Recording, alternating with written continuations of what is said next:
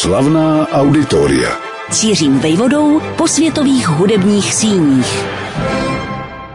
Occitánie. Zní to poněkud exoticky, vzdáleně, ale přitom nás od oblasti, která se s odkazem na historii takto nazývá, nedělí přehnaně velká vzdálenost. Přestože dopravit se do jeho francouzského města Montpellier chvíli trvá. Stojí to ovšem za to. Návštěvník se ocitne v jednom ze třinácti metropolitních regionů Francie, který ovšem nezabírá jen třetinu jižní části této země.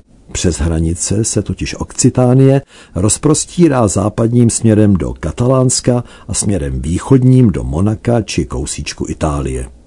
Neudiví proto, že sice převládajícím jazykem 16 milionů zdejších obyvatel je francouzština, ale zní tu i katalánština či italština a z úst hruba půl milionu místních též okcitánština, jako jeden z románských jazyků, dnes bych spíš řekl dialektů.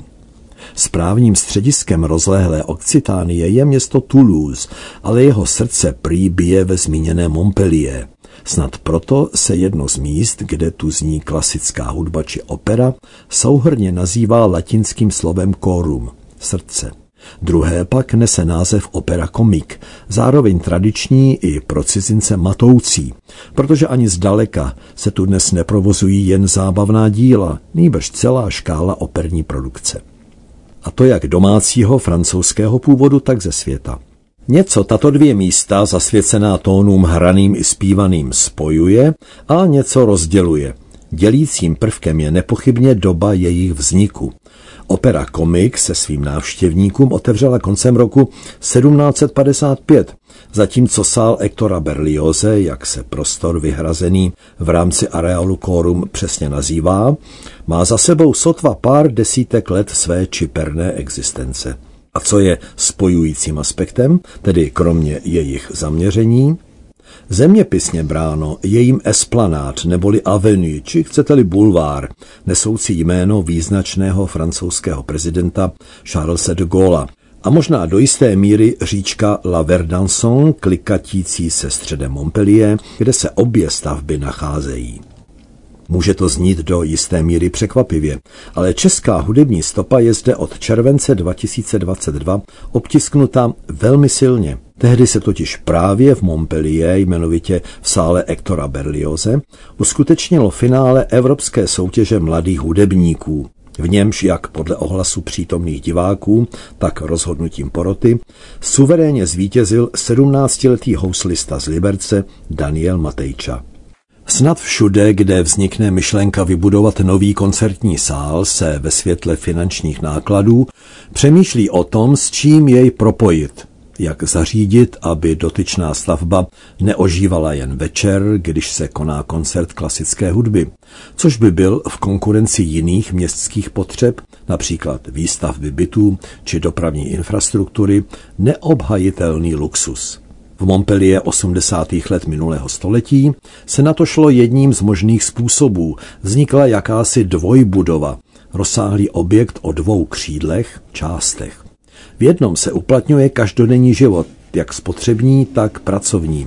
Lidé potřebují nakupovat, někde posedět, případně se rychle občerstvit během pracovní doby v kancelářích, jimiž dotyčná část areálu Korum oplývá. Totež ostatně platí pro delegáty jednající ve zdejších konferenčních prostorách. Druhé části kóra neboli srdce ovšem vévodí kultura, jmenovitě symfonická hudba a v některých případech i opera, ve směs v koncertním provedení. Sál Ektora Berlioze, dokončený roku 1990, pojme díky flexibilním úpravám svého prostoru 2000 diváků, ale také jen 800 za svůj vznik vděčí dvěma osobnostem.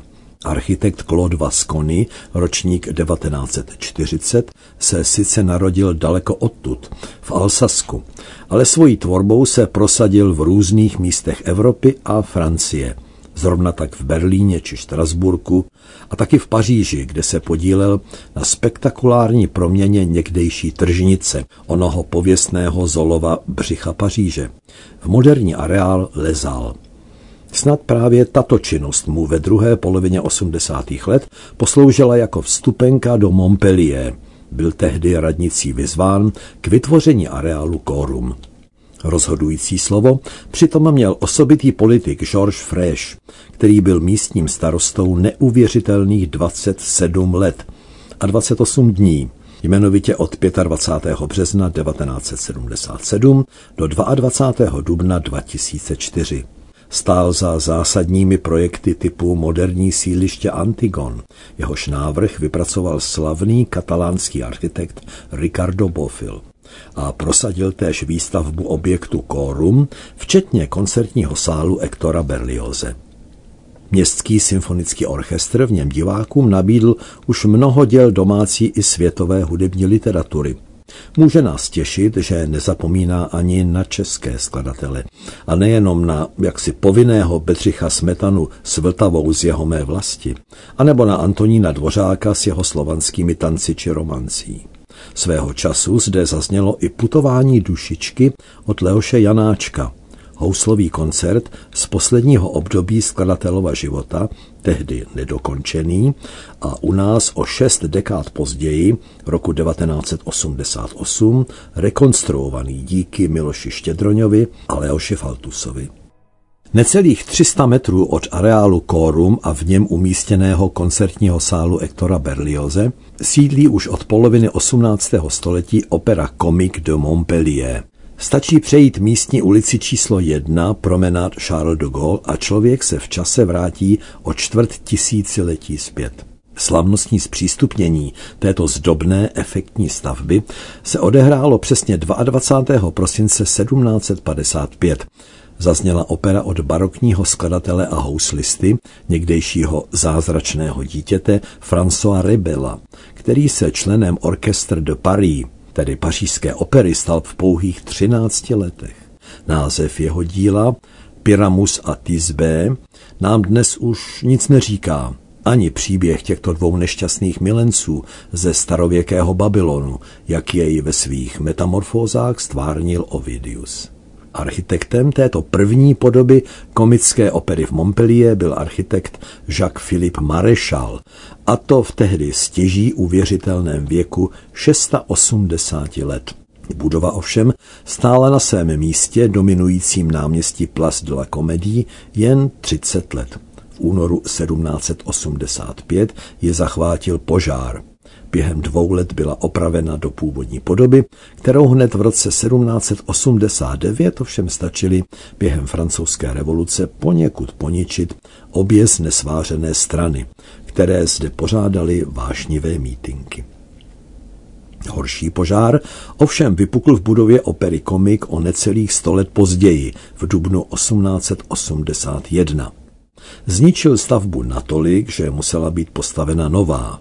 Návrhem byl pověřen architekt Joseph Marie Cassien Bernard, žák slavného Charlesa Garniera.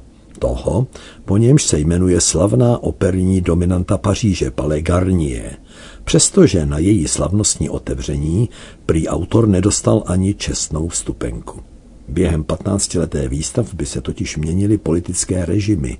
Ten nový nesnášel vše, co mu připomínalo druhé císařství dědičného císaře Napoleona III. a odnesl to zcela apolitický architekt. Vavříny mu byly uděleny až mnohem později. Ale zpět do Montpellier. Od roku 1888 už budova zdejší komické opery naštěstí slouží svému účelu bez vážnějšího poškození. A jak v hlavním sále o pěti balkónech, nad nimiž zdobí strop velký lustr a cené fresky, tak v komorním Moliérově sále zní lecos zajímavého.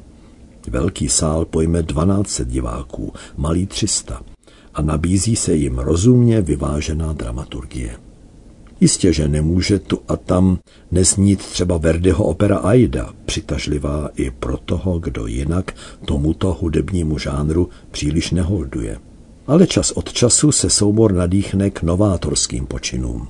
Jedním z nejvydařenějších prý byla inscenace opery Orpheus z roku 1672 od dnes zapomenutého skladatele jménem Antonio Sartorio a velký úspěch tu mývají i solové recitály operních hvězd, například slavného kontratenora Filipa Žaruskyho.